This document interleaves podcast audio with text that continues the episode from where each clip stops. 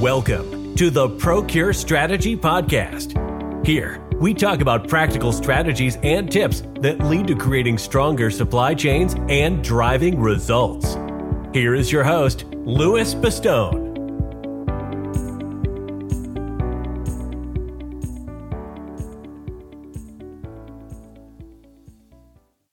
Hello, everybody. I'm your host, Louis Bastone. Thank you for tuning in to another episode of the Procure Strategy Podcast, where we will be covering our first in a series of five of the Procurement Process Lite series. So, essentially, what that is, is I'm going to go more in depth into the five pieces of Procurement Process Lite and what that process is. So, the first is uh, the SOW phase, the scope of work and specification phase, and it's what do we do?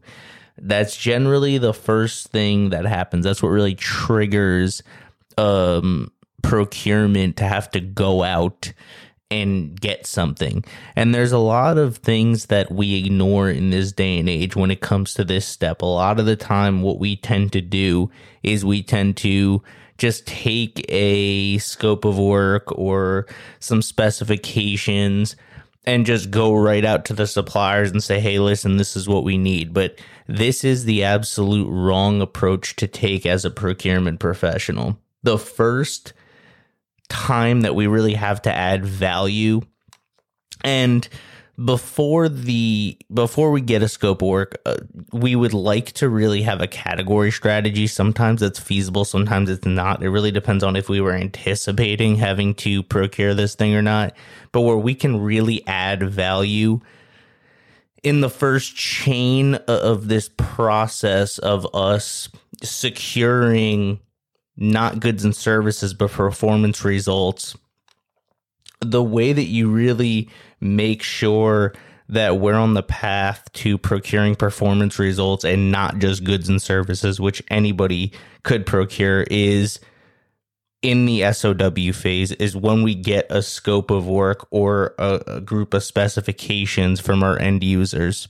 And this is because when our end users give us a document of what they're looking to buy, they're focused on that specifically.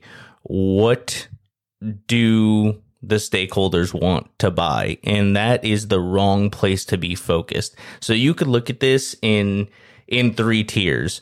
You can look at it as the bottom tier being what do the end users or the stakeholders want to buy? How the product or service will be used and the end result. And where our end user generally is is what they want to buy. And it's not to their fault. It's that they're not approaching this in a way that they're really looking for design for total cost of ownership. They're not they're not factoring in that thing all they know is that they have a problem to solve and they believe that they have the solution with the document they provided us. Now, where we need to bring them is the highest part of what I just mentioned as the three tier, which is the end result. We want to have a conversation with our end stakeholders about what really is the end result. What are we looking to actually accomplish? this is where the idea of purchasing performance results, not goods and services, really stems from. This is the root of it. The root of it is not just looking at, hey, what do we want to buy? It's what are we really looking to do? What's the end result? What's the goal? Once we understand what that really is, and we have a sit down with our internal stakeholders, and we really understand, you know, it's not that we want to buy this specific thing per se. It's that we're actually trying to solve this problem. It's that we're trying to do this thing. It's that we're looking for this end result. This is what optimal looks like. And once you figure out, what optimal looks like, to the end user, that's when you can really start putting into place steps to design for total cost of ownership within the procurement process.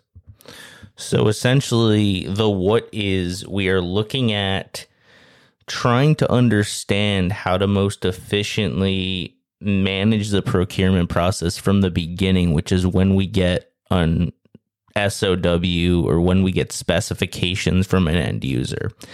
And the why is this is really where a lot of value gets missed on procurement professionals' part, not only from a monetary perspective, not only from a money perspective, but also from a results perspective, from a service perspective.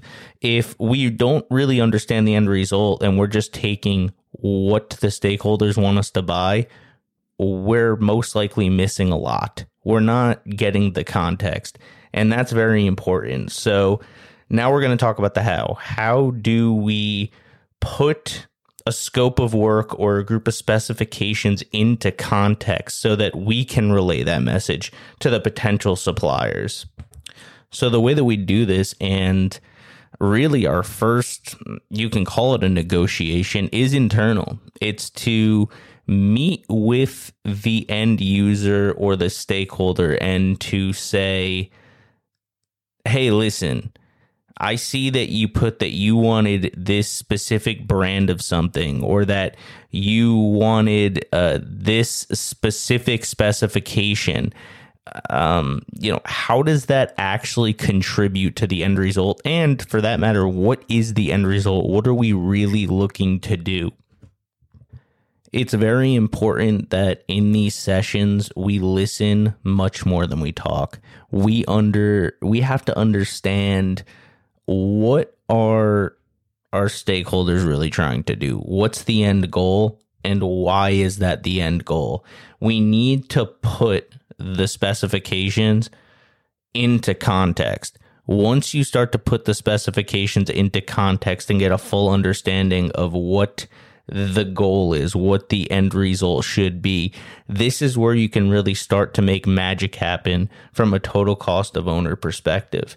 And that's why it's so important to not just take a scope of work as is and just send it out to a bunch of a supply a bunch of suppliers and say failure you know to comply will lead to bid disqualification. And we're going to get more into that in the next series which is the RFX phase.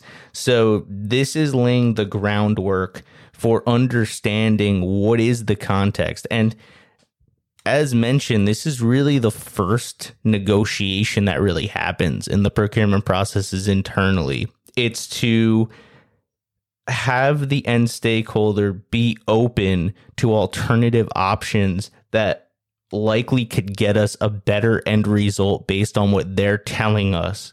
And in many cases, doing it for a better cost, a better end result, the lowest total cost of ownership. But we need to have this conversation to from the beginning have our internal stakeholders be op be be open to to having this. Because if they're not it's going to lead to a more reactive discussion later on. So this is really being as proactive as we can be now, that is very important that we know that, but we also want to talk to the end user about other things, such as what's important in terms of this end result and what do we measure uh, of course, having the conversation to come up with what sort of KPIs, what sort of key performance indicators that we want to have as well uh, when we go out to the suppliers and talk to them about what's actually important. And of course, that could be based on many different things, but this initial meeting with the end user or the stakeholder uh, will really have to entail all of that. So, just to wrap things up, and to um, summarize, the procurement process really starts when we get a request for something that we need to buy.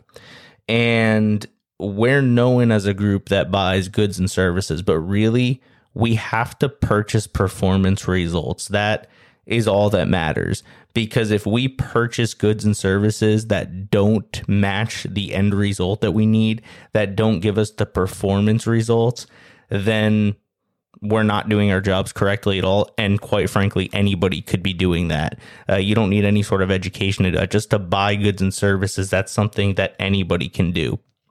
So, to recap, really what our stakeholders generally want to discuss is what they want to buy. And we need to take the conversation to what is the end result. And we need to understand what are we looking for as an organization? How does that align strategically with the higher level business objectives? And then we're ready to go out to our next phase of the RFX, which is the next that I will be talking about in this series. Thank you so much for listening. Please like and subscribe, and I'll talk to you soon. Thank you.